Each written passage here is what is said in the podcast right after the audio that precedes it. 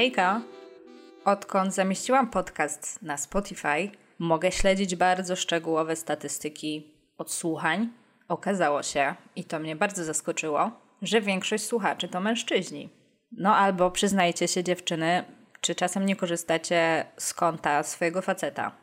Jeśli tak, to przestańcie to robić, a szczególnie przestańcie usprawiedliwiać się, że nie jesteście osobami technicznymi. Nie ma czegoś takiego jak osoby techniczne i nietechniczne.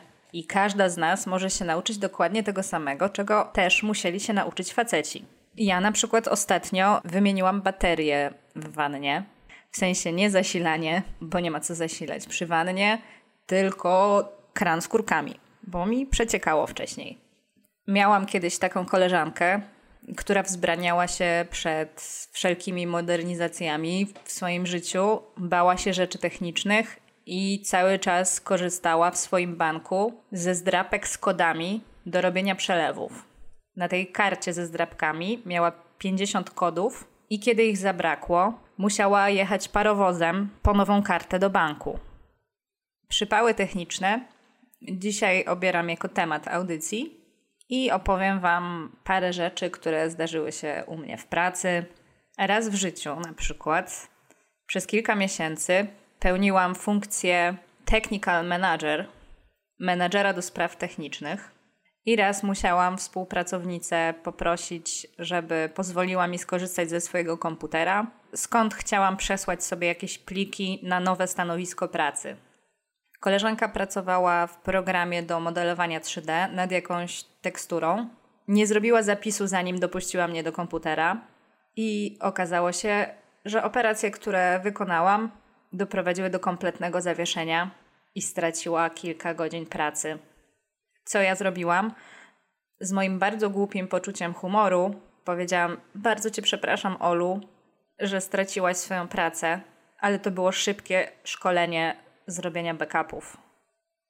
Jeszcze zanim zaczęłam na serio pracować jako montażystka filmowa, zgodziłam się charytatywnie zmontować materiał dla pewnej fundacji, w której działanie była zaangażowana znajoma mojej babci. Jako, że to były moje początki, miałam mnóstwo problemów technicznych i koniec końców byłam dosyć poirytowana. I finalny render pliku nazwałam gówno. I to było dla mnie bardzo skuteczne szkolenie, jak nie nazywać plików, które wysyłamy innym. Bo okazało się, że mimo przemianowania pliku, to słowo gówno bez polskich znaków wciąż znajdowało się w metadanych pliku i pokazywało się w odtwarzaczu Windows Media Player. Wyszła z tego mała afera, bo moja babcia musiała się tłumaczyć e, z mojej dezynwoltury nazywanej przez drugą stronę byciem niemiłą. I od tamtej pory wręcz zabobonnie nie nazywam żadnych plików brzydkimi słowami. Pracuję w branży filmowo-telewizyjnej, więc wydawałoby się, że mam całą kopalnię skandalizujących anegdotek z pracy, ale prawda jest taka, że jestem montażystką, nie bywam na planach zdjęciowych, nie poznaję sławnych ludzi i większość widzów nie zdaje sobie sprawy z tego, czym tak naprawdę na co dzień się zajmuje. Z profesją montażysty są związane pewne choroby zawodowe. Pierwszą z nich nazywam syndromem montażysty. Tę jednostkę chorobową nazwałam po tym, kiedy napatrzyłam się na twarz pewnego studenta aktorstwa podczas montowania szkolnej etiudy, a następnie spotkałam go w szkolnej stołówce i radośnie się przywitałam. Odwzajemnił przywitanie speszonym yy, no cześć. I wtedy zdałam sobie sprawę, że nigdy się nie poznaliśmy. Nigdy nie widzieliśmy się na żywo. Znam go tylko z ekranu, a on mnie nie zna wcale. I wyszłam na totalnego creepa. Od tamtej pory bardziej pilnuję się na mieście.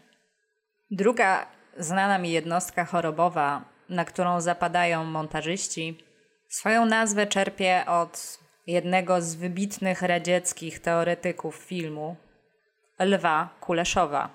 I jest to Rwa Kuleszowa. Tak, gadam już 5 minut właśnie po to, żeby rzucić takim sucharem z nienacka. Ale strasznie lubię ten suchar. Nic nie poradzę. W każdym razie, parę dziwnych rzeczy podczas oglądania surowych materiałów zdjęciowych udało mi się wyłapać. Raz na przykład spoza kamery dobiegł głos reżysera, który mówił do operatora: Mnie nie obchodzi, czy ty to chcesz kręcić. Za co ja ci kurwa płacę? Niedługo po tym w montażowni objawił się tenże reżyser. Nie znaliśmy się wcześniej, jednak osoba ta nie uznała za słuszne przedstawić się komuś, kto siedzi przed materiałem zrealizowanym przez niego, tylko podbił do mnie od razu z tekstem: Na którym dysku są timelapsy, bo ja bym chciał je obejrzeć. Po zmontowaniu jednego odcinka odeszłam z tej produkcji. Wiodącym argumentem nie była konieczność współpracy z tym człowiekiem, natomiast bardzo mi ulżyło, że nie musiałam się przekonać, co mógłby chcieć kazać mi zrobić, ponieważ mi płaci. Innym razem montowałam program dokumentalny, w którym bohaterka była obstawiona kamerami GoPro, filmującymi bez przerwy, więc chyba wszyscy w pewnym momencie zapominali o tym, że kamery są w zapisie i członkowie ekipy wyciągali lówkę nabitą marihuaną i razem z bohaterką sobie popalali. I nie byłoby w tym nic zdrożnego, gdyby nie to, że tamtego dnia zdjęciowego zupełnie nie nagrali żadnych ujęć przebitkowych. I ja się strasznie męczyłam, żeby ten materiał zmontować, bo oni nie mogli sobie zajarać po pracy. Tak w ogóle to wiem, że są święta, a ja właśnie opowiadam o pracy.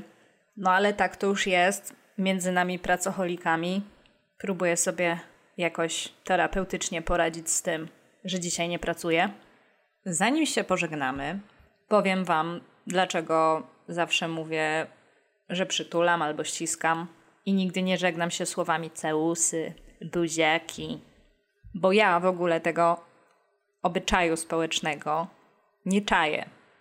Całe życie oszukuję wszystkich i kiedy nachylają się do całusa, ja tylko tak niezręcznie przystawiam policzek i uważam, że jest odbębnione. Natomiast kiedyś w pracy wykazałam się odwagą cywilną i kiedy jak zwykle podczas zamykania odcinka pojawił się człowiek ważny w stacji telewizyjnej, ze wszystkimi mężczyznami witał się uściskiem dłoni i ze wszystkimi kobietami witał się całuskiem w policzek z uściskiem dłoni, to ja podałam mu taką solidną szuflę i wiem, że on już wystawiał ten policzek i wiem, że zrobiło mu się głupio. I ja potem tego swojego nonkonformizmu zaczęłam żałować, bo pomyślałam sobie, że zgotowałam mu przypał i że on mi tego nie zapomni. Na szczęście długo nie musiałam żyć z tą mroczną wizją, bo moja praca ma to do siebie, że przenoszę się z miejsca na miejsce po kilku miesiącach, po skończeniu sezonu programu. I tak naprawdę mogę sobie narobić trochę przypału, nawet jeśli wrócę do pracodawcy po jakimś czasie, to to się zdąży jakoś tak rozejść po kościach i dzięki temu taki przypałowiec jak ja jakoś utrzymuje się w branży. No nic, ściskam Was, nie całuję, trzymajcie się.